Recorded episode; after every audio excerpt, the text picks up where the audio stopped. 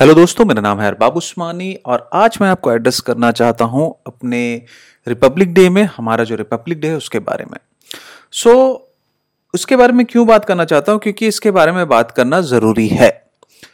क्यों ज़रूरी है? क्योंकि जब हमें 1947 में आज़ादी मिली थी और जब उसके बाद में संविधान का जब हमारा विमोचन हुआ, जब भी हमारा संविधान बना, 26 जनवरी को बना, तो जो भी संविधान बनाने वाले थे वो ये बात जानते थे कि जब तक हम लोग एक होके काम नहीं करेंगे तब तक हमारा देश आगे नहीं बढ़ेगा।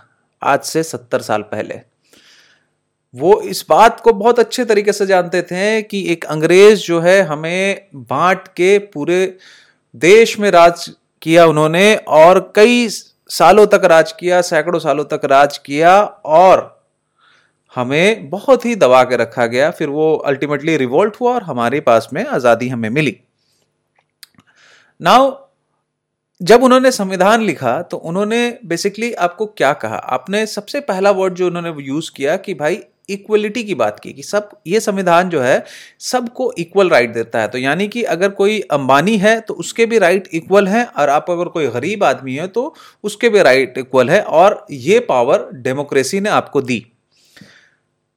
समझिएगा। मैं आपको equality from the perspective of our constitution बता रहा हूं। तो वहां से इक्वलिटी मिली, सेम पावर मिली, सेम सजा सबके लिए। किसी के लिए ऐसा नहीं कि ज़्यादा सज़ा कम सज़ा। हाँ, वो अलग बात है कि पैसे से मैनिपुलेट लोग करते हैं, वो अलग चीज़ है, लेकिन संविधान जो है वो हमें पूरी की पूरी इक्वलिटी प्रदान करने की पूरी पावर हमारे हाथ में देने की कोशिश की उसने। और यही चीज़ हमें समझने की ज़रूरत है कि अगर हम अपने देश को आगे बढ़ा के ले जाना चाहते हैं तो सबसे पहली बात कि हमें इक्वलिटी को हमें प्रैक्टिस करना पड़ेगा। सिर्फ बोलना नहीं पड़ेगा कि हम एक हैं, सिर्फ बोलना नहीं पड़ेगा भारत माता की जय, सिर्फ बोलना नहीं पड़ेगा वंदे मातरम। बहुत सारे लोग आप में वंदे मातरम बोलते हैं, उनको याद भी नहीं होगा कि वंदे मातरम होता क्या, राइट? उसके पीछे का मीनिंग समझिए। जो डेमोक्रेसी होता है वो for the people by the people होता है। जबान पे और ज़मीन पे दोनों में फ़र्क अगर होगा तो आपसे बड़ा हिपोक्रेट कोई नहीं है। अगर आप बोलते हो कि नहीं भारत माता की जय, राइट, मैं भी बोलता हूँ, सब बोलते हैं, राइट, लेकिन उसी टाइम में भारत माता के जो बेटे हैं या बेटियां हैं उनके बीच में फर्क करते हो। आपको लगता है कि आप जो है सुपीरियर हो किसी फीमेल से, आप मेल हो तो आप बहुत ज़्यादा सुपीरियर हो, नहीं, इक्वल हो, या आप फीमेल हो आप मेल से ज़्यादा सुपीरियर हो, ये भी आगे समझते हैं, तो ये भी गलत है।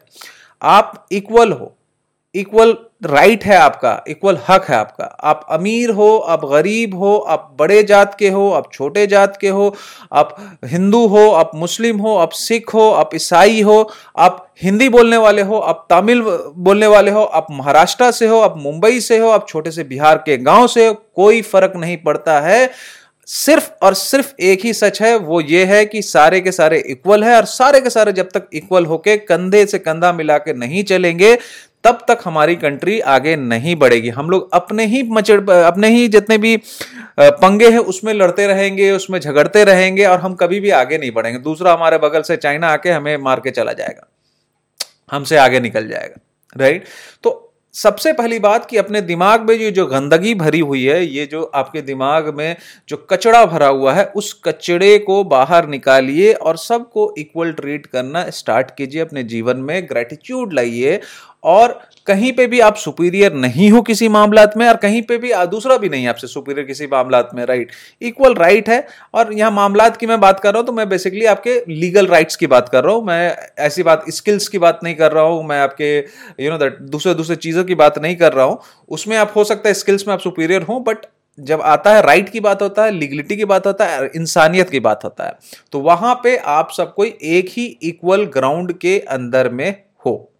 तो इस बात का ध्यान रखिएगा और इस चीज़ को प्रैक्टिस करना चालू कीजिए और तभी हमारा देश आगे बढ़ेगा। अगर आप इस चीज़ को प्रैक्टिस नहीं करते हो तो आप संविधान के खिलाफ जाते हो। इक्वलिटी जो पहला वर्ड बोला है, इक्वलिटी या शुरुआती जो वर्ड हो सकता है वो बोला गया है इक्वलिटी, उसके खिलाफ जाते हो। ये बहुत ही बड़ा एंटी नेशनलिज्म है, बहुत ही बड़ा देशद्रोह है, क्योंकि देश के संविधान का आप पालन नहीं कर रहे हो। तो इस चीज़ का ध्यान रखिए और सबके साथ मिलकर आगे बढ़िए। हम मिलके अपनी कंट्री को आगे बढ़ाएंगे, हम मिलके अपने कंट्री को मजबूत बनाएंगे और हम एक बेहतर लाइफ जिएंगे, जो हम लोग पिछले कई सालों से जी रहे हैं उससे बहुत ज़्यादा बेहतर लाइफ जिएंगे। तो बस यही कहना चाहता हूँ और होपफुली आपको ये मैसेज समझ में आया होगा। बहुत बहुत शुक्रिया सुनने के लिए। आपसे मिलते हैं कभी किसी और वीडियो में।